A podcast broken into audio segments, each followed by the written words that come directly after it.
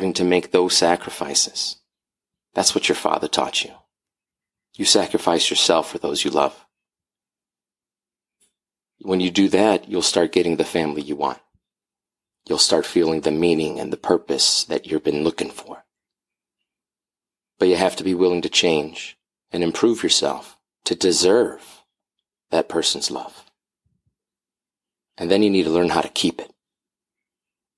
And I think maybe the most important part, teach that to your sons.